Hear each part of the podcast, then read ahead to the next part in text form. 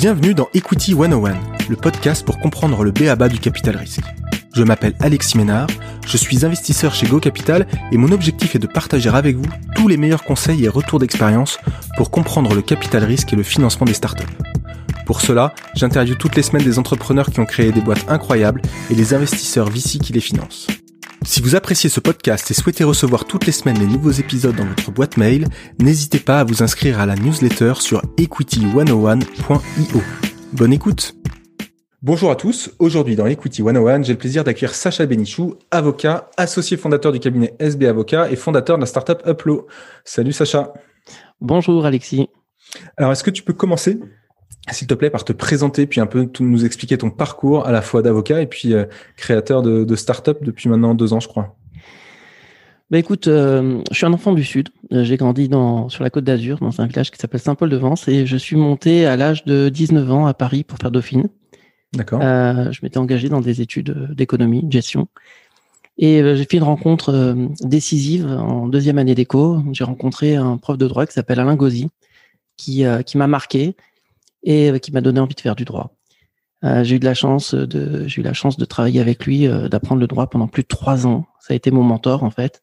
Une très belle école de, de l'exigence, une personne très précise, etc., qui m'a vraiment fait adorer le droit. Et j'ai poursuivi mes études, j'ai fait un cursus de droit en parallèle, j'ai fini Dauphine et j'ai fait en même temps Assas. Et euh, j'ai terminé euh, mes études, j'ai passé le barreau et j'ai eu la chance de rentrer dans un très beau cabinet qui s'appelle Cléry Gottlieb, dans lequel, euh, à l'époque, nous n'étions pas très très nombreux, on était une cinquantaine de personnes et il y avait un système qui faisait qu'on pouvait, en tant que collaborateur, un peu toucher à tout, c'est-à-dire faire du contentieux, faire du M&A, mmh. faire du boursier, faire du droit de la concurrence. Et donc je me suis régalé, j'ai appris énormément là-bas. j'ai ensuite bougé.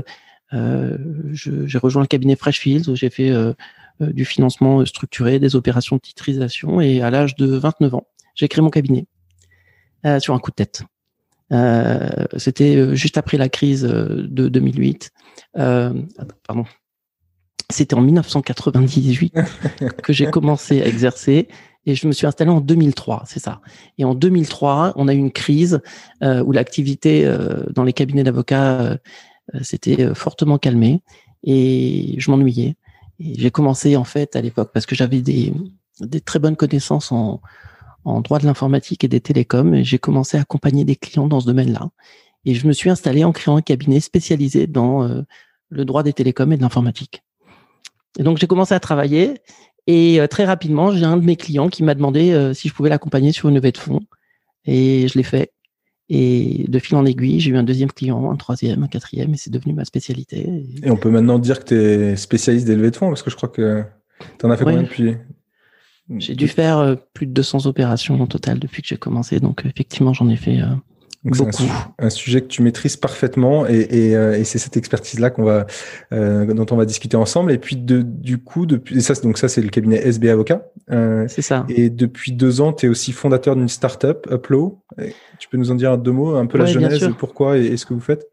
Bien sûr. En fait, j'ai toujours été euh, très très porté sur l'innovation. Euh, je trouve que le droit, c'est aussi un domaine de créativité. Euh, j'avais une première tentative entrepreneuriale avec une société qui s'appelait NetConstat à l'époque, où je m'étais mis en tête de permettre à des gens de faire des constats sur Internet sans huissier. Et ça a été une belle aventure. J'ai appris énormément de choses. Alors, on a eu du mal à trouver notre marché. On a arrêté le projet. Euh, ensuite, j'ai lancé le BSAR un petit peu plus tard. Et il y a deux ans, euh, je me suis, euh, il y a trois ans maintenant, je me suis lancé dans une nouvelle aventure qui euh, touche directement à la pratique du private equity, qui euh, consistait à créer une plateforme qui associe deux briques de valeur, à savoir une brique de knowledge management qui permet de centraliser toute la documentation corporelle d'une société, la digitaliser, d'en faire un référentiel de conformité, et ensuite de calculer à partir de ce référentiel conformité toute la comptabilité titre, c'est-à-dire en gros les registres des mouvements titres, les fiches d'associés, la table de capitalisation et de suivre tout l'actionnaire salarié. Et donc on a créé ce produit, euh, on a travaillé euh, euh, durement pour sortir notre V1 au début de l'année 2019 et on a euh, signé de très beaux comptes euh, depuis et on s'apprête à sortir notre toute nouvelle version qui, euh, qui est entièrement refondue. Voilà, c'est une belle aventure entrepreneuriale, c'est passionnant. et j'ai fait ça donc à côté de mon métier d'avocat. Ok, super, bah bravo déjà pour, pour ce parcours. Et alors, euh, je t'ai invité aujourd'hui parce que je voulais qu'on parle euh, de BSAR. Alors, euh, euh, on, va, on va tout de suite expliquer pourquoi je t'ai invité. C'est parce que parce que tu es à l'origine du BSAR, c'est toi qui l'as créé. Donc, tu vas nous expliquer un peu tout ça. Mais parce que j'ai des, j'ai des questions à la fois d'auditeurs, de investisseurs, entrepreneurs qui se posent la question de comment, comment regarder ce, ce sujet-là, les BSAR, et, et, et comment, le, comment le mettre en place. Est-ce que tu peux déjà revenir sur l'origine du BSAR euh, On était en 2013-2014, tu vois peut-être, c'est ça, hein, je crois? Ouais, ouais. Est-ce que tu peux nous expliquer pourquoi euh, l'histoire qui est derrière euh, ah bah, C'est une histoire qui est très sympathique. C'est une histoire très sympathique. À l'époque, j'étais régulièrement confronté à la difficulté d'accompagner en early stage des, des startups qui se retrouvaient à se plaindre à la fois euh, de la lourdeur du dispositif juridique, euh, de devoir euh, faire de la documentation corporate, de devoir tomber d'accord sur les sur les termes d'impact, etc. Enfin, c'était très lourd comme comme système pour des boîtes qui levaient peu d'argent, et surtout avec la problématique était omniprésente de la valorisation qui mhm. était toujours une valorisation post-rationalisée, à savoir que on la déterminait par rapport au taux de dilution que l'entrepreneur était disposé à subir. Donc, c'était même pas une valorisation économique. Et donc, il y avait une marge d'erreur parce que c'était du psychologique essentiellement. Il y avait une marge d'erreur et euh, cette marge d'erreur, euh, euh personne l'a corrigée en fait personne l'a corrigé. Il y avait des mécanismes qui permettaient de différer les calculs de valorisation à l'époque, étaient euh, les OC, qui d'ailleurs était largement utilisé aux États-Unis. Mais nous, en France, on utilisait les OC plutôt pour faire des bridges, c'est-à-dire plutôt euh, un stade plus avancé du cycle de vie de l'entreprise. Mmh Mais mmh personne n'avait mis en place euh, au point un, dispositif qui permettait de faciliter ces opérations à stage.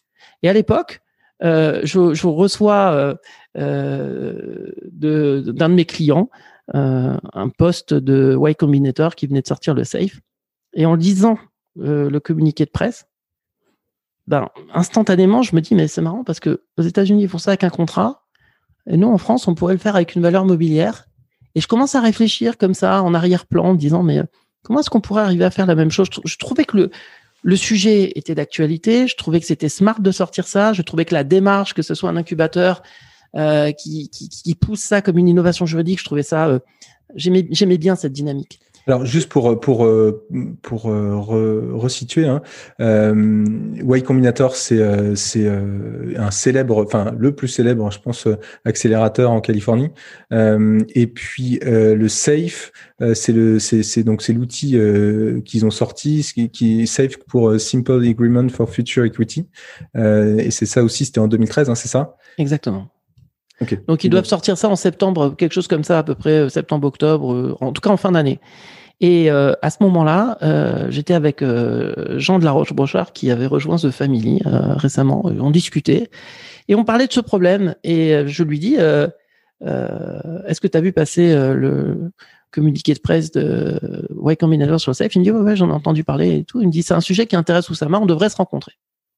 Je dis, ok, banco. Et là, on se rencontre avec Oussama et avec Jean et euh, chez The Family. Et puis euh, ça s'est fait en peut-être 15 minutes. C'est-à-dire que Oussama me dit euh, concrètement, tu as une idée. Et puis en fait j'avais cette idée en tête. Je dis oui. En gros pour moi il faudrait le faire comme un ratchet mais à l'envers avec une petite astuce. Il faudrait qu'en fait le BSA on le paye le montant de l'investissement. Et c'est cette c'est cette astuce là qui a permis de fabriquer le R. je me suis dit, oui, oui, vas-y. Alors, et, et, donc j'avais cette idée-là, c'est-à-dire je me suis calé sur quelque chose qui était connu, qui était admis sur le marché. Et je me suis dit, après tout, pourquoi est-ce que ça marcherait pas dans l'autre sens? Alors on va revenir en détail sur le sur le sur le comment ça marche, hein. mais mais déjà euh, une fois que vous tu, vous créez ça avec euh, The Family, enfin toi tu, tu le crées euh, en collaboration avec The Family, vous avez une démarche aussi de, de le mettre à disposition de la communauté. Hein alors ça a été le, ça a été le, la deuxième étape de la réflexion avec Jean et Osama. Euh, d'abord, pour rendre hommage à Jean, c'est Jean qui a trouvé l'expression R. C'est sorti euh, tout seul comme ça, euh, alors qu'on était en train de parler. Il a dit on va appeler ça le R, l'accord d'investissement rapide. Je lui ai dit c'est excellent, gardons le, gardons le terme. Et puis avec Oussama, je lui ai dit mais je suis dans un secteur d'activité dans lequel les gens ont une aversion au risque. dans le domaine du droit, l'innovation est mal perçue parce que l'innovation c'est un vecteur de risque et euh, moi je suis relativement euh, libre de mes gestes parce que j'avais mon propre cabinet et que je dépendais de personne, j'avais hmm. pas besoin de faire valider ça. Et donc j'ai dit pour que ça fonctionne, il faut qu'il y ait une adhésion. Et pour qu'il y ait cette adhésion, il faut deux composantes. Il faut un qu'on utilise un outil qui est déjà connu. C'est pour ça qu'on a utilisé un BSA. Mhm, mhm. Et deuxièmement, il faut le pousser en open source. Il faut qu'il y ait un phénomène dans lequel vous le poussiez exactement de la même manière que Y Combinator l'a poussé. Et là, pour Noël, on a offert le. Euh, alors, j'ai travaillé pendant une semaine, en fait, la, toute la doc de, de euh, d'UR qui est en circulation. C'est une doc que j'ai rédigée pendant la semaine qui a suivi cette réunion et on l'a mise en quelque chose qui s'est fait en dix jours, en fait. Donc ça, c'était euh, ça, c'était il, y a maintenant six ans ou quelque chose comme ça, hein, c'est ça, 2014 hein, Exactement. Exactement. 2014. Euh, donc il y a six ans. Euh, et euh, donc je voudrais qu'on rentre un peu de comment ça marche du coup ce, ce, ce, BSAR. Est-ce que on peut commencer par expliquer ce que c'est qu'un BSA, peut-être l'instrument juridique et la pertinence d'avoir choisi cet instrument-là? Tu peux nous en dire deux mots? Oui, bien sûr, bien sûr. si tu veux, le capital des sociétés, pour faire simple, c'est composé de ce qu'on peut appeler le capital en dur, c'est-à-dire en gros les actions, et tous les instruments juridiques qui permettent d'accéder au capital euh, et qui sont euh, euh, notamment les bons de souscription d'actions, mais également les bons de souscription de parts de créateurs d'entreprises qui peuvent être aussi considérés comme des bons de souscription d'actions, les obligations convertibles, etc. Il y a toute une série de titres. Et le code de commerce permet de fabriquer à l'infini des titres. Hein. C'est-à-dire que c'est pas une catégorie qui est fermée, mais c'est des titres qui sont couramment utilisés et qu'on appelle des valeurs mobilières qui donnent accès au capital. Donc le BSA était connu. Le BSA était connu. Il était utilisé euh, euh, de différentes manières. Euh, il y avait des BSA classiques qui permettaient, donc tu achètes en fait une option qui te permet d'acheter des actions à un certain prix. et le BSA était surtout utilisé pour servir de mécanisme de correction de valeur pour les investisseurs au travers des ratchets. Alors, en deux mots, tu, peux nous expliquer ce que c'est que le ratchet pour ceux qui savent pas? Ouais, un ratchet, c'est, finalement, c'est très simple à comprendre, un ratchet. Euh, imagine que tu as un investisseur qui veut rentrer dans, une société, il estime que sa valorisation, on va dire que c'est quelque chose d'assez early stage, il imagine que sa valorisation, c'est 5 millions d'euros pré-monnaie. Mhm. Euh, si d'aventure l'entreprise, euh, alors imaginons qu'il investisse 2 millions d'euros. Ça veut dire que la société va valoir post-monnaie 7 millions, c'est-à-dire les 5 du départ plus les deux qu'il a rajoutés. Mhm. Si d'aventure l'entreprise fait une nouvelle opération sur une valorisation qui est inférieure à 7 millions d'euros, c'est-à-dire le post-monnaie, mhm. alors c'est que alors on peut considérer que l'investisseur s'est trompé. Il a surpricé la valeur de la société. Et pour corriger cette erreur, il se donne un mécanisme qui est une option qu'il a dans la main et qui lui permet d'aller chercher le nombre d'actions qui lui manque pour ajuster son prix. Alors, il y a plein de manières de l'ajuster. Tu peux l'ajuster sur un prix moyen pondéré, tu peux l'ajuster sur la base du prix le plus bas. Il y a toute une série. Mais ce mécanisme qui consiste à dire, j'exerce un bon qui me permet d'acheter des actions pour rien, pour leur valeur nominale, mais pour réajuster mon prix d'entrée, ça s'appelle un ratchet. Et donc, c'est cet instrument, donc le BSA que vous avez choisi euh, pour, pour le BSAR. Euh, ensuite, est-ce que tu peux nous expliquer un peu le mécanisme, c'est-à-dire comment ça fonctionne euh, J'imagine que tu vas nous parler de, de, cap, de floor, de, de, discount quand, quand on va rentrer dans le détail, mais est-ce que tu peux nous expliquer concrètement comment ça se passe quand on veut investir via des BSAR dans une société? Oui, bien sûr. Alors, en fait, le BSR, c'est le même raisonnement économique que le ratchet, mais à l'envers. C'est-à-dire concrètement, faut se placer dans la position du fondateur. Le fondateur a un doute sur la valeur de son entreprise. Il se dit, c'est beaucoup trop tôt pour moi pour fixer une valeur économique, donc je préfère attendre un événement futur, un stade où je serai plus avancé et qui me permettra d'avoir un critère plus pertinent de ma valeur. Le premier événement qui peut se produire de cette nature, c'est un nouveau tour de financement. Donc au départ, on a une société qui a euh, un BP, euh, euh, tout ça, c'est très fantasmagorique, puisqu'il n'y a rien. Euh, mais quand on refait une nouvelle levée de fonds un an ou deux ans plus tard, là, on, a l'épreuve du réel et on est capable de mesurer par rapport au BP ou par rapport à tout ce qui avait été annoncé, savoir si la traction de la société est au rendez-vous et savoir si la société est sur les rails.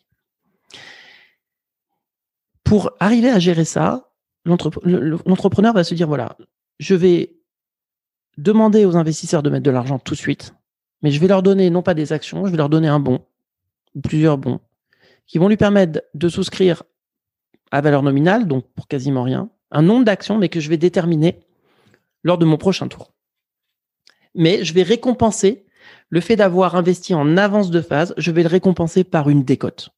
En gros, si demain j'arrive à lever, je sais pas moi, sur 10 millions d'euros de valorisation, eh ben, je vais peut-être dire, ben, finalement, mes investisseurs qui sont rentrés au début et qui sont rentrés un an avant, eh ben, ils seront rentrés 30% moins cher. Et donc, je vais mettre une décote de 30%. D'accord.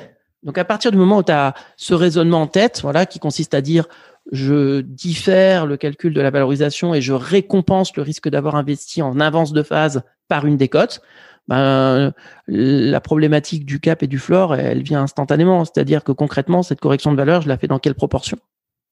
Alors, tu peux bah, euh, dire, bah, je la fais euh, quelles que soient les circonstances, ou tu peux dire, bah non, je veux mettre quand même un plancher, un plafond, et tu veux créer un tunnel de valorisation dans lequel ton BSR va te permettre de t'ajuster. Donc, si on prend un exemple euh, concret, ça veut, dire quoi? Ça veut dire que euh, tu peux dire, par exemple, euh, j'aurai un discount sur la prochaine valorisation, mais au minimum, ma, boîte, elle vaudra un million, et au maximum, elle vaudra 2 millions. Ouais, alors généralement, c'est sur des, c'est sur des effets de levier plus importants. Alors, euh, alors justement, parlons des, des, des, comment tu définis, comment, quels sont un peu les, comment tu regardes un peu ces critères, comment tu définis le cap, le floor et le discount. Euh, ces critères tu les définis comment? Prenons ton exemple puisque c'est pas mal. Imaginons par exemple un entrepreneur qui sous-estime sa, sa capacité à, à monter la valo. Donc il se dit bon, a priori, euh, si je fais comme toutes les sociétés du marché sur mon premier tour de financement, je vais lever entre un million et demi, 2 millions euh, d'euros de, de valo pré-monnaie. En statistique, hein, c'est pas toujours vrai, mais on va dire que c'est dans la fourchette. Il se dit, oui, mais bon, je suis pas sûr parce que peut-être moi, je pense que j'ai un marché qui va exploser. Je pense que dans un an, je serai à 3-4 millions d'euros de valo. Donc lui, il va se dire, OK, si je suis à 3-4 millions d'euros de valo, au lieu de les faire rentrer à 1 aujourd'hui, je préfère les rentrer à 3-4 euh, moins 20%. Euh, bon, imaginons 4 euh, moins 20%, c'est-à-dire il rentrerait à 3 millions d'euros. Donc là, mon R, il me permet, au lieu de les faire rentrer sur une valo à 1,5 ou 2 aujourd'hui, de les faire rentrer à 3,2 dans 6 mois, 1 an, 1 an et demi. Là, on voit tout de suite l'intérêt. Imagine, il se plante complètement. Imagine qu'en fait, il explose et que sa prochaine levée de fonds, il va la faire entre 7 et 10 millions d'euros de valo. À un moment donné, tes investisseurs de départ, ils vont dire attendez, attendez. Nous, on est d'accord pour jouer le jeu euh, de euh, se caler sur la valo du prochain tour, mais on ne veut pas perdre notre effet d'opportunité d'avoir investi tôt. D'avoir pris les risques. D'avoir pris le risque tôt. Donc, on veut partager. Et le taux de décote nous convient plus. Alors, soit on fait un système de décote variable en fonction du spread de valo qu'on anticipe, ce qui est une manière de résoudre le problème, soit on met des bornes. Et par exemple, un investisseur peut te dire, en aucun cas de figure, tu me feras investir à plus de 5 millions d'euros de valo prémonnaie. Et tu bornes, tu bornes, en fait, c'est l'investisseur qui borne son risque, mais c'est un risque dans un scénario qui est très positif, hein. c'est-à-dire qu'ils ont investi dans une société qui est en train de cartonner. Hum, hum. Et inversement, le fondateur qui a surestimé sa capacité, ben, il va vouloir éviter d'être trop dilué. Donc, il va se mettre un seuil psychologique et il va se dire, moi, je ne veux pas que dans le pire des cas, mon tour, mon, tour de site, il me fasse perdre plus de 30, 40% du capital, quelque chose comme ça. Et là, il va mettre un floor. Eh ben, c'est super, ouais, c'est super clair. Je te, je te remercie. Euh, je me posais la question est-ce qu'on peut envisager d'autres critères de, de, de, de conversion, c'est-à-dire c'est pas le prochain tour, mais c'est euh, un chiffre d'affaires euh, atteint ou quelque chose comme ça? Oui, c'est euh, tu peux faire à peu près ce que tu veux avec. Hein. C'est-à-dire que là, on s'est calé dans le schéma de base du R sur l'idée que c'est un tour de financement qui déclenche mais euh, ça peut être effectivement des milestones que tu que tu que tu définis. Euh, Bien sûr, tu peux faire ce que tu veux avec cet outil. Et, et le, est-ce qu'il y a un délai d'exercice? C'est-à-dire que est-ce que c'est euh, c'est valable pendant X années, enfin euh, 1, 2, 3, 5, 10 ans? Bah écoute, quel, en est, fait, quel est ta reco là-dessus? Alors il y a ma reco, il y a le droit. Alors le droit, c'est que il n'y a pas de durée de validité sur les valeurs mobilières qui donnent accès au capital, si ce n'est la durée de validité de la société elle-même. Par contre, il ne faut pas que ça traîne trop cette histoire. Donc nous, dans le modèle euh, basique du R, on a mis 24 mois. On s'est dit, si dans les 24 mois, il s'est rien passé, il faut qu'on prévoie la solution de sortie. Donc la solution de sortie, ça peut être soit tu convertis euh, sur le cap, soit sur le floor, soit sur la médiane, soit sur d'autres critères. Nous, on a pris la médiane. Ok, voilà, tu vois, voilà. Donc, euh, mais, mais effectivement, effectivement, il n'y a pas de, problématique euh, de temps euh, intrinsèquement sur le plan juridique. Tu peux faire à peu près ce que tu veux. Ok, non, c'est super. Euh, très bien. Euh, je me pose la question parce que là, on, on a parlé euh, du coup de l'avantage des, des, BSAR pour euh, pour un entrepreneur. On s'est mis dans la peau de l'entrepreneur pour dire bah ok, comme ça, on on, on traite ce sujet de valorisation. en tout cas, on, traite le problème du sujet de la valorisation à travers ce mécanisme. Est-ce que comment tu regardes les avantages pour un investisseur et particulièrement les business angels qui sont les premiers visés hein, généralement par ces par ce mécanisme-là Comment comment tu comment tu regardes les avantages pour les, les business angels? Ah bah euh, pas bien. ça n'a pas été un dispositif qui a été fait pour eux. Euh, c'est même un dispositif qui leur est pas très favorable. Généralement, ça leur enlève le bénéfice de certains avantages fiscaux à l'entrée. Euh, ça les empêche de mettre les titres sur des PEA.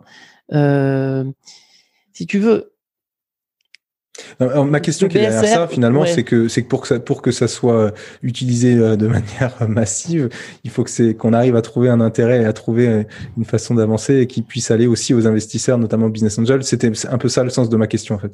Bah, en fait, la, la réponse à ta question, c'est la loi de l'offre et de la demande. C'est-à-dire que si tu es sur un marché dans lequel il y a énormément d'innovation, il y a beaucoup d'opportunités d'investissement, le marché est très actif.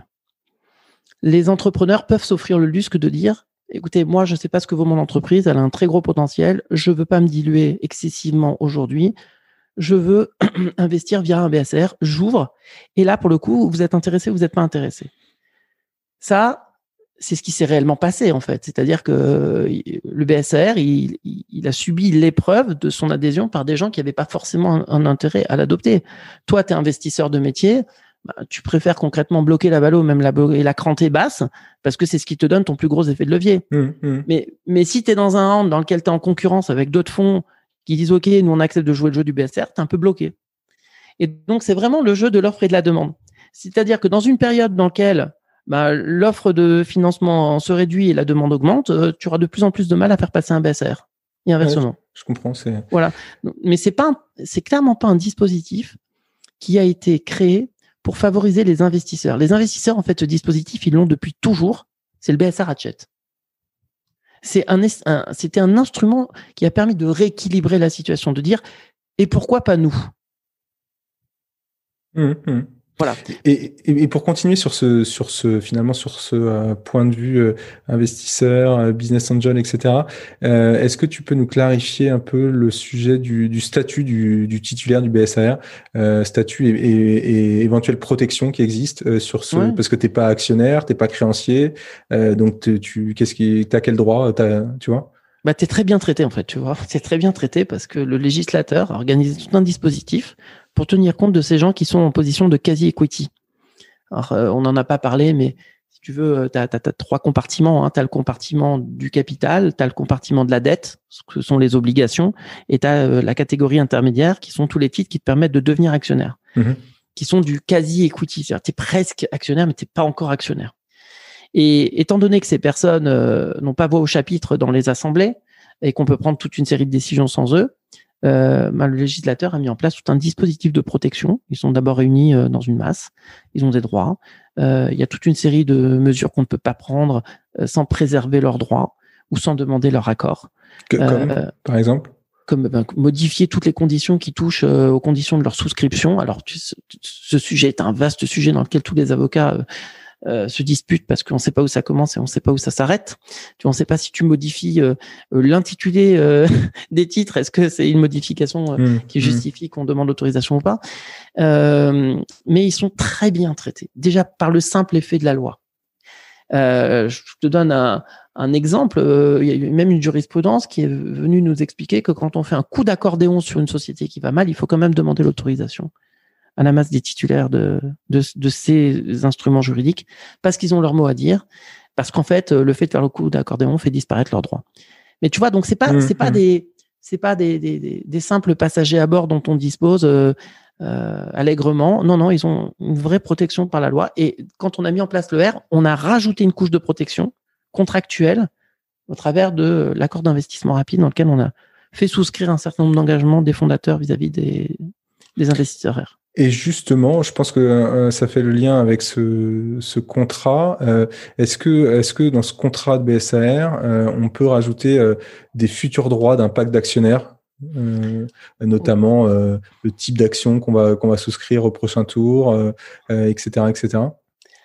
Oui, le sujet que tu poses, c'est un sujet qui est, qui est, très très récurrent, qui est la clause qu'on appelle dite de pari passu.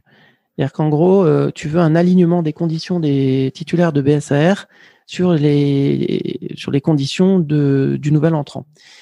Euh, c'est une question qui est un peu compliquée. Euh, par principe, on aurait tendance à dire qu'il n'y a aucune raison que les titulaires de R soient pas alignés sur ceux qui participent au tour, qui est le tour de l'événement déclencheur.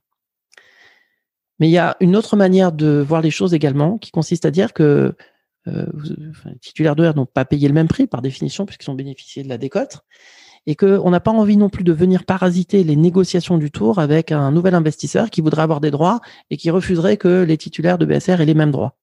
Donc il faut faire très attention avec ça parce que ça peut être dans certains cas un deal breaker pour l'investisseur entrant de perdre sa légitimité, à dire la manière dont le board doit être composé, euh, les euh, mécanismes de gouvernance, d'autorisation préalable, etc., voire éventuellement des problématiques de waterfall, tu vois, si tu un nouvel entrant qui te dit moi je veux un rang de seniorité dans le waterfall et je veux pas être en concurrence avec les BSR, il passe après moi.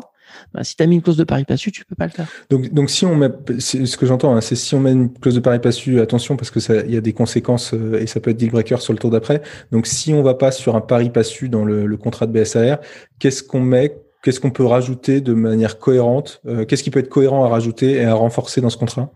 Ben après, tu peux passer par euh, une expression de bon sentiment. Euh, tu mets ce qu'on appelle une best effort obligation d'aller chercher euh, un pari passu avec le nouvel entrant. C'est déjà un peu moins grave que de mettre un pari passu en dur. Euh, et puis ensuite, tu peux ne rien prévoir. Tu peux considérer que tes investisseurs en R rentrent en action ordinaire et que quand on négociera le tour, de toute façon, ils convertiront. Et, et dernière question sur ce côté un peu technique, est-ce que les BSR sont, on peut les, sont, ils sont cessibles à un tiers? On peut les vendre? C'est toi qui définis ça dans le, dans le contrat d'émission, enfin dans, dans la résolution d'émission. J'imagine que ta reco, c'est pas de, de, de qu'ils soient pas cessibles. Bah, ça dépend. puisse pas les vendre à n'importe qui. Bah, ça dépend. Ça dépend. Tu sais, c'est un peu comme les actions. C'est-à-dire que soit tu mets un lock-up généralisé, soit tu permets euh, aux actions d'être mouvementées, mais tu contrôles ça avec un droit de préemption. D'accord. Ou un tag long. Donc tu peux faire exactement la même chose avec un BSA. Il y a qu'un seul titre, enfin, il y a que deux titres qui, en vertu de la loi, ne peuvent pas être cédés. Il y a les BSPCE qui sont incessibles par l'effet de la loi. Mhm. Et il y a les actions gratuites pendant leur période euh, d'acquisition et de conservation. Ok. Euh, et puis, si il me restait une question quand même sur le sur la, dynamique des BSAR, c'est euh, comment on définit le, pourcentage de discount finalement dans ce que tu dans ce que as vu dans la réalité dans la réalité des deals. comment ça, quels ont été les négos et comment ça s'est passé? Euh, j'ai vu, j'ai vu plein de choses euh, et il n'y a aucune cohérence d'ensemble. Euh, donc, euh, je peux pas te dire concrètement, euh, si tu veux, l'écart type, il est de temps. En fait, c'est très très très variable. Hein. j'ai vu des, des, des codes très très faibles, j'ai vu des codes très très fortes, des caps très élevés, des caps très bas. Enfin, franchement, c'est là où tu te dis que le BSR c'est un instrument de contexte et que mmh. tu peux pas arriver en disant euh, bah, écoute, la, la, la, la market practice, parce que c'est un terme là, que tout le monde adore utiliser, euh, la pratique de marché qui d'ailleurs n'est ni mesurable, ni traçable, ni rien. Donc en réalité, c'est tout sauf une pratique de marché, c'est une intuition. Donc mon intuition de marché, c'est que ça soit 25% euh, de décote. Mince. Ça veut strictement rien dire.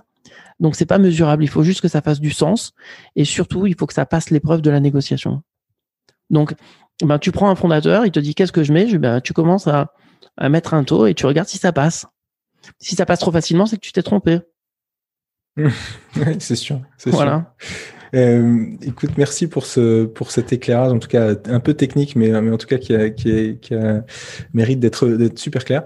Euh, je, je, voulais euh, peut-être euh, euh, continuer sur le BSR en, en, refaisant le lien avec le safe dont tu parlais, le safe de Way, Combinator, qui a été réalisé à peu près dans les mêmes timings, donc il y a 6-7 ans, qui était proposé aussi en open source comme comme le BSR, et pourtant le BSR est, est est beaucoup plus confidentiel parce que je crois que le safe, euh, euh, au moins l'intégralité des, des startups euh, YC le, le, prennent et puis une, grosse partie en amorçage en tout cas l'ont utilisé, euh, même en dehors de YC. Euh, J'ai l'impression que les BSAR c'est quand même beaucoup plus confidentiel. Est-ce que déjà tu as des, as des chiffres sur le nombre de BSAR réalisés et ou, ou si t'as pas de chiffres, quelle est un peu ton analyse de, de, de, ce mécanisme-là et de la façon dont, dont, dont, les entrepreneurs et les investisseurs se sont appropriés en, en France? J'ai envie de te répondre, c'est une question de culture. Tu vois, le marché américain, c'est un marché de standardisation.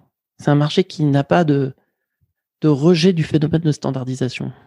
Et donc, tu peux avoir, c'est le cas aussi en Angleterre, hein, tu sais, il y, y a, des modèles de contrats qui sont arrêtés. Euh, en France, c'est très très difficile de templétiser les choses. C'est très difficile de faire un standard. Tu vois, il y a des initiatives comme ça. Hein. Il n'y a pas que moi avec le R. Il y a le Galion aussi hein, qui a essayé de faire une term sheet standardisée, etc. qui ont fait du super boulot aussi. C'est très difficile. Oui, ils ont fait du très bon travail. C'est très difficile parce que la pratique du droit, la pratique des acteurs du droit, c'est de garder la main sur euh, le côté un peu artisanal. Je veux le faire à ma façon. Alors qu'aux États-Unis, ils n'ont pas de problème avec l'idée de standardiser. Tu vois, c'est les hmm. premiers à avoir créé des, des plateformes comme LegalZoom, Rocket Lawyer, etc. C'est les premiers à l'avoir fait. Parce que le marché a une vraie réponse à ça. Donc, quand tu me parles du safe aux États-Unis, le safe aux États-Unis, il a été créé par Auric. Il a été, euh, à ma connaissance, hein, c'est Auric qui l'a créé. Il a été poussé sur un écosystème qui était euh, très accueillant, très ouvert.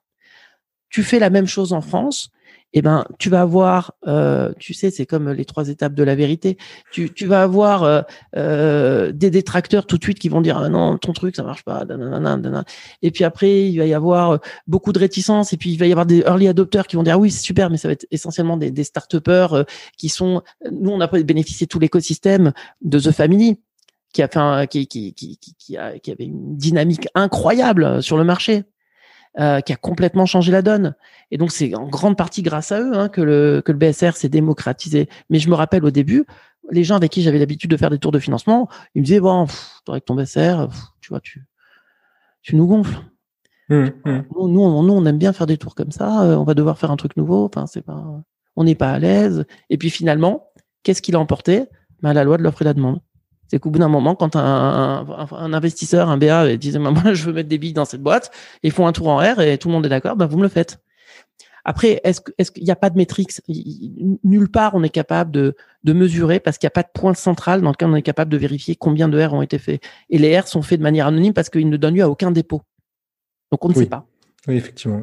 Euh, et, quelles sont pour toi les évolutions un peu nécessaires, euh, s'il doit y en avoir, euh, du, BSR tel que vous l'aviez imaginé il y, a, six ans pour, aller sur un, déploiement, plus, large C'est quoi un peu les, choses qu'il faut avoir en tête là aujourd'hui?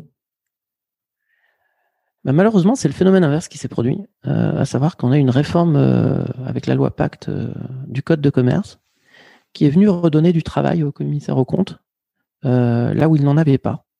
Et notamment, euh, toutes les fois qu'on fait une augmentation de capital euh, avec suppression du droit préférentiel de souscription, excuse-moi ce vocabulaire un peu technique, mais en gros, ça veut dire toutes les fois qu'on émet des actions, des titres de capital et qu'on les réserve à une personne, eh bien maintenant, on est obligé de faire intervenir un commissaire au compte ou un commissaire ad hoc si la société n'en a pas pour euh, établir un, rapport sur les conditions de fixation du prix, les modalités de fixation du prix. Euh, le R, l'avantage énorme que ça avait à l'époque, c'est que quand le seul instrument que tu avais, c'était des OC, mais les OC pour les sociétés qui avaient moins de deux ans d'existence, c'était obligé de faire une vérification de l'actif et du passif, également par un commissaire ad hoc. Ça coûtait cher, ça prenait du temps, c'était inutile. Et donc le, R est un effet facilitateur énorme là-dessus. Et là, pour le coup, bah, ils l'ont réintroduit. Ils l'ont réintroduit, et ce qui fait qu'aujourd'hui, c'est un petit peu moins souple en termes de, de process. Tu es quand même obligé de faire intervenir un commissaire ad hoc, donc c'est moins pratique mais tu peux y arriver autrement. C'est-à-dire que, encore une fois, on a utilisé un BSA, mais je crois que le R, c'est surtout le mécanisme lui-même. Tu peux le faire avec des OC et tu peux surtout le faire maintenant avec des avances en compte courant d'associés. Parce que les avances en compte courant d'associés, avant, tu pouvais les faire que si tu avais 5% du capital. Et maintenant, tu as plus de critères. Donc, on peut arriver à refabriquer un R avec autre chose qu'un BSA. Et pour garder cette, cette flexibilité, cette simplicité, hein, si j'entends. Ouais, après, bon, tu as des avantages, des inconvénients. C'est-à-dire que si tu fais ça avec une avance en compte courant d'associé, ben ton, ton, euh, ton investisseur, il est en position de créancier. Au départ, il n'est pas en position de, de, de quasi-equity. Donc potentiellement, il pourrait réclamer son dû, mais ça dépend comment tu prévois la conversion dans, dans le contrat. Mais c'est extrêmement souple, c'est-à-dire que tu peux le faire. Moi, j'ai fait des R avec des avances en compte courant d'associé. récemment. Mmh, d'accord. Voilà. Donc, le, vas-y, vas-y. Si tu veux, le R, ce qui caractérise le R, c'est le fait d'avoir un mécanisme d'investissement dans lequel tu décaisses les fonds, l'investissement upfront, et tu un mécanisme qui te détermine la quantité d'actions que tu obtiens à la fin. Donc, je te dis, tu peux le faire avec des, des, avances en compte compte associé, tu peux le faire avec des associés, mais tu peux le faire avec des BSA. Et je, voudrais qu'on finisse sur, sur le sujet. Euh, alors déjà, merci pour, pour ces explications. Euh, je voudrais qu'on parle un petit peu des, des OC, donc des obligations convertibles ou des OCA, obligations convertibles en actions, euh, parce que c'est quelque chose qui est quand même pas mal utilisé comme alternative, en tout cas avant les BSR, même encore aujourd'hui. donc, est-ce que tu pourrais nous expliquer un peu le principe des, des, des, OCA, comment ça marche, et puis peut-être faire un comparatif avantage-inconvénient par rapport au BSR et, introduire cette notion de, dette finalement La différence, elle est juridique et comptable. Euh, un BSA, un BSA, c'est euh, une option fondamentalement qui te permet de souscrire des actions. Et quand tu payes cette option, le prix de l'option est considéré comptablement comme de la prime d'émission. C'est-à-dire que toi, par exemple, l'investisseur, si tu veux investir, euh, je sais pas, 300 000 euros dans une société en BSAR, tu vas acheter le BS à 300 000 euros et la société va comptabiliser les 300 000 euros en prime d'émission. Mhm. À aucun moment, tu as un droit de créance. À aucun moment, tu peux réclamer le remboursement de tes 300 000 euros. Ça, c'est un BSA. Quand tu utilises des obligations ou une avance en compte courant d'associé, tu utilises un titre de créance. Ton véhicule, c'est un titre de créance. Et ce titre de créance, il a cette faculté, normalement, par principe, d'être remboursable. Tu peux prévoir sa conversion ou son remboursement c'est juste la modalité selon laquelle tu vas définir qui décide de quoi. Mais tu vas avoir un caractère hybride dans ton titre.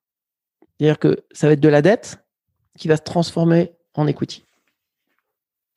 Ça, c'est la grande différence. Alors qu'on parle d'OCA, d'ORA, c'est fondamentalement la même chose. On aurait même pu parler d'obligations échangeables en actions. C'est une simple modalité euh, qui consiste à déterminer qui a la main pour définir quoi Et on a mis tellement d'ingénierie aujourd'hui dans les traités d'émission de ces obligations-là qu'il n'y a même plus de droit commun. Le droit commun te dit que c'est au gré du porteur. Normalement, c'est celui qui détient le titre qui décide s'il convertit ou pas.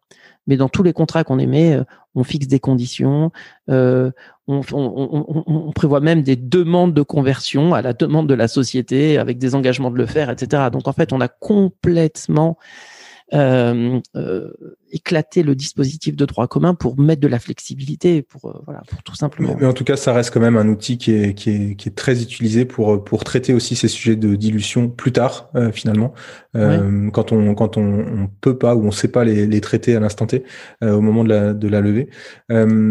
Et, et, je sais que donc le, le BSAR c'est c'est c'est un outil qui qui a été créé parce que ça ça répondait aux enjeux de besoin de contrôler cette dilution en, en phase de en amorçage.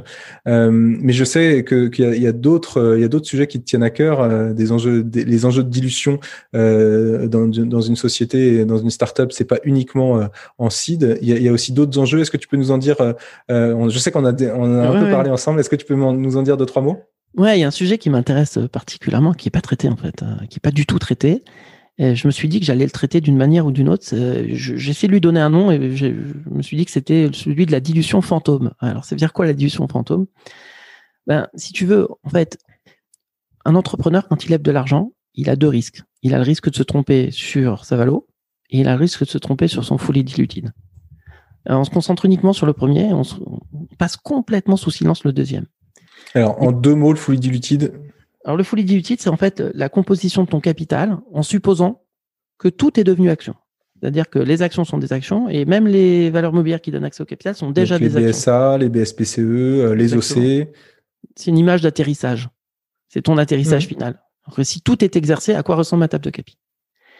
Et ce qui est incroyable, c'est que tu as parfois des entreprises qui distribuent une grosse part de l'equity en BSPCE. Alors imagine par exemple, tu as euh, un fondateur euh, qui prend un CTO, euh, qui prend son BizDev et qui distribue 10% par ici, 5% par là, une quantité de capital significative. Personne n'envisage le mécanisme qui fait que si d'aventure ces gens s'en vont avant la fin et que leur BSPCE devient caduque, on corrige la dilution excessive qui a été subie par le fondateur. C'est-à-dire que moi, concrètement, Est-ce qu'on peut donner des, un exemple très concret je, je, donne un exemple très, très concret. Imagine, par exemple, euh, tu as 1000 actions dans le capital, mais euh, euh tu as émis pour 300 actions en BSPCE, hein, potentiellement, mmh. folie utile, au profit de ton équipe. Donc, au moment où tu vas lever des fonds, ton investisseur, il va dire, moi, je considère qu'il y a 1300 actions dans le capital. Donc, si je prends, par exemple, une valo, n'importe laquelle, je vais diviser cette valo par les 1300 et ça va me donner mon prix par action. Mmh si, in fine, le jour où on vend la société, les 300 actions ont disparu parce que les personnes sont parties, tu vas te dire rétrospectivement que tu aurais dû lever sur la valo divisée par 1000 et pas par 1300. donc, donc le prix par action aurait été plus haut et donc le nombre d'actions que l'investisseur aurait reçu aurait été plus bas. Et donc ta dilution aurait été moindre. Mmh tu reproduis ce phénomène à chaque tour. C'est-à-dire qu'en fait, tu as du fully diluted, c'est-à-dire des actions potentielles qui sont censées exister, mais qui peuvent disparaître. Et personne gère ce peuvent disparaître. On considère toujours que ces actions, elles sont figées, alors que économiquement, c'est de la perte de valeur qu'on a subie sur une hypothèse que ces gens-là allaient être présents à la fin. Donc, si on doit donner une reco, hein, c'est quand même de, faire ce calcul de, de, de calcul de valo euh, en excluant euh, ces, valeurs mobilières, notamment ces BSPCE par exemple, pour voir ce que ça donne. Euh, et, et, ça peut être une, aussi une autre base de discussion. Euh, cette, cette valo, ce que je veux dire, c'est qu'en en tant qu'entrepreneur, il faut bien maîtriser ces deux, ces deux concepts. Euh, cette valo euh, avec sans les BSPCE, cette valo avec les BSPCE. Et, et j'ai suite à une discussion, tu sais que j'ai regardé parce que ça m'intriguait. J'ai retrouvé un deal que j'ai fait sur lequel les, montants des BSPCE étaient très élevés et sur lequel on a on a on a travaillé sur un, un un, un, système correctif, alors très complexe pour arriver à une correction parce que s'il y avait X de, de ça et de ça qui était exercé, mais, mais on, mais on l'a fait. Donc, euh, il, faut, il faut effectivement rentrer dans, en fait, moi, le conseil que j'aurais donné, mais je sais pas si tu es d'accord, mais c'est de rentrer dans le détail et de bien comprendre et bien maîtriser ces mécanismes et ces effets-là euh, pour être en capacité d'évaluer l'impact, en fait. Parce que parfois, ça n'a pas d'impact ou très peu d'impact, mais parfois, ça peut en avoir. Moi, je pense qu'en fait, c'est un sujet qu'on ne sait qu'à la fin. Donc je pense que la meilleure manière de résoudre ce problème, ça serait d'avoir un rang dans le waterfall. J'avais même pensé à l'appeler le reverse. Un rang dans le waterfall qui permet de faire ce rattrapage. C'est juste un rang de rattrapage qui permet de restituer à chaque personne ou à une catégorie de personnes qu'on définit la, restitution de valeur qui résulte de cette dilution qui était une dilution injustifiée. On peut le faire, hein, c'est techniquement possible. Hein. Après, encore une fois, c'est une innovation. Euh, il faudrait que le marché euh, s'entende pour la mettre en place. Il y aura forcément une résistance des investisseurs parce que c'est pas dans leur intérêt de rétrocéder de la valeur parce que le fondateur s'est trompé sur son fully diluted, sauf si ça leur profite. C'est-à-dire que si toi tu rentres et que es un, tu rentres en listage dans une société et que vous, plantez euh, significativement sur le fully diluted, tu vas te dire bah moi ça me permet de récupérer tant, ça va peut-être mmh. t'intéresser. Mmh. Donc mmh. il y a un moment donné où il y aura un point de bascule où il y aura un vrai intérêt à le mettre en place ce dispositif. Mais c'est exactement, si tu veux, c'est le la même nature de problème que le BSR. C'est-à-dire qu'on est en train ici de parler d'un sujet global qui est comment un fondateur réagit face à son risque de dilution. Comment est-ce qu'il le traite? Yes, et eh ben écoute, euh, merci. Hein. On, arrive là à la, fin de l'entretien. Euh, je voudrais terminer avec euh, avec une ou deux petites questions pour essayer d'ouvrir un peu le débat. moi, je me faisais une réflexion, enfin depuis depuis plusieurs depuis plusieurs mois. Hein. C'est notamment pour ça que j'ai que j'ai lancé le podcast. il y a clairement une dissymétrie d'information et d'expertise entre les investisseurs et les entrepreneurs. un investisseur dans sa carrière va faire quelques dizaines de deals euh, et, un, entrepreneur euh, euh, à minima un et, parfois plus, mais c'est très exceptionnel quand il en fait plus d'un. Donc il y a forcément un déséquilibre et une désymétrie d'information. et, ce déséquilibre, il peut être parfois pénalisant pour le, pour le deal, pour le futur de la boîte, pour l'entrepreneur, pour, pour tout ça. Et ça peut être, ça peut être assez impactant. Euh, et donc, moi, j'ai quand même, enfin, c'est pour ça notamment que je, je crois à la pédagogie euh, sur tous ces sujets-là. Euh, donc, comment on fait, qu'est-ce que tu en penses de ça? Et comment on fait euh, pour, quand, quand tu es, quand es entrepreneur pour, pour être au niveau? Est-ce que tu as quelques conseils à, à, donner pour, pour se préparer au mieux? Bah, écoute, moi j'ai un avis assez tranché sur le sujet en fait. Hein. Ah bah vas-y. je pense que euh, tu, tu, tu, fais bien de préciser que l'entrepreneur, quand il rentre dans ce, dans ce type d'opération, il a en face de lui des gens qui sont rompus, qui maîtrisent très bien tous les modèles financiers, les modèles juridiques. c'est leur métier en fait. L'entrepreneur, soit il a une capacité d'apprentissage énorme, et il va très rapidement comprendre les tenants, les aboutissants parce qu'il est câblé pour le faire. Et donc, il va avoir besoin d'être accompagné pour, pour acquérir ces compétences-là dans un temps très court. Soit il y comprend rien, ce qui est euh, le cas dans la majeure partie des, situations, il, ne comprend rien. Et là, il a besoin de s'appuyer sur un professionnel qui, lui, est aussi rompu que ses interlocuteurs à ce genre d'opération. D'accord. C'est tout l'intérêt d'être accompagné par une personne qui a une vraie maîtrise de ces sujets. Alors maintenant, il y en a beaucoup sur la place, euh, mais euh, je pense que la solution à ce que tu viens de, soulever comme problème, c'est d'être accompagné par un expert. Donc quelqu'un qui a du track, euh, notamment. C'est-à-dire que s'il faut choisir un, il faut choisir des gens qui savent faire, qui, ont, qui, ont, qui ont de l'expérience dans, le, dans la typologie d'investissement euh, qu'on souhaite faire. Il faut qu'une personne qui a à la fois de l'expérience dans, dans la capacité à évaluer euh, l'interlocuteur, c'est-à-dire est-ce que j'ai en face de moi quelqu'un qui a envie d'apprendre, qui a envie de me laisser la main, euh, qui veut être en front, qui veut être en bac, euh, quelqu'un qui a envie que son, son avocat soit un, euh, un négociateur, non, un rédacteur. en fait, c'est ce setup qui est important. Tu vois, en fait, c'est mmh. vraiment ça qui fait que la team est bonne. il faut qu'il y ait une très bonne adéquation entre les attentes du fondateur quand il va chercher son conseil euh, et euh, le profil du conseil. Il y a des gens qui seront très très mauvais dans un rôle qui est un rôle de scribe. Euh, il y a des gens qui seront très bons dans un rôle de négociateur, très mauvais dans un rôle de rédacteur. Il y a des gens qui auront les, les deux qualités. C'est un, un, peu comme ça dans tout de toute façon. tu vois, mmh, mmh. dans, dans l'informatique c'est la même chose, dans, dans le business c'est la même chose. C'est comme ça partout en fait. Mais c'est ce, ce matching qui est important. Ok, c'est super clair. Et pour finir, t'es, t'es, peut-être tes priorités, tes échéances sur Upload, là, qu'est-ce qui arrive? Écoute, euh, on s'est on s'est défoncé, on a fait un, outil de de dingue. Moi, je suis très très content du résultat là de la V2. Euh, donc, je croise les doigts pour qu'on ait un bon accueil du marché. Euh, on a rajouté plein de fonctionnalités. C'est un outil qui maintenant permet de tout digitaliser, les registres, un moteur de recherche super puissant. On est en train de vraiment, c'est une belle aventure.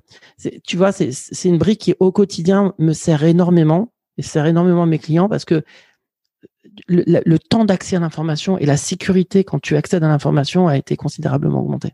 Avec une petite levée de fonds en, en BSR ah, Écoute, ça, c'est la suite qui nous dira ça. Écoute Sacha, j'ai été ravi vraiment de t'avoir euh, sur le podcast. Merci beaucoup d'être euh, d'être euh, d'être venu aujourd'hui dans Equity 101. Merci Alexis.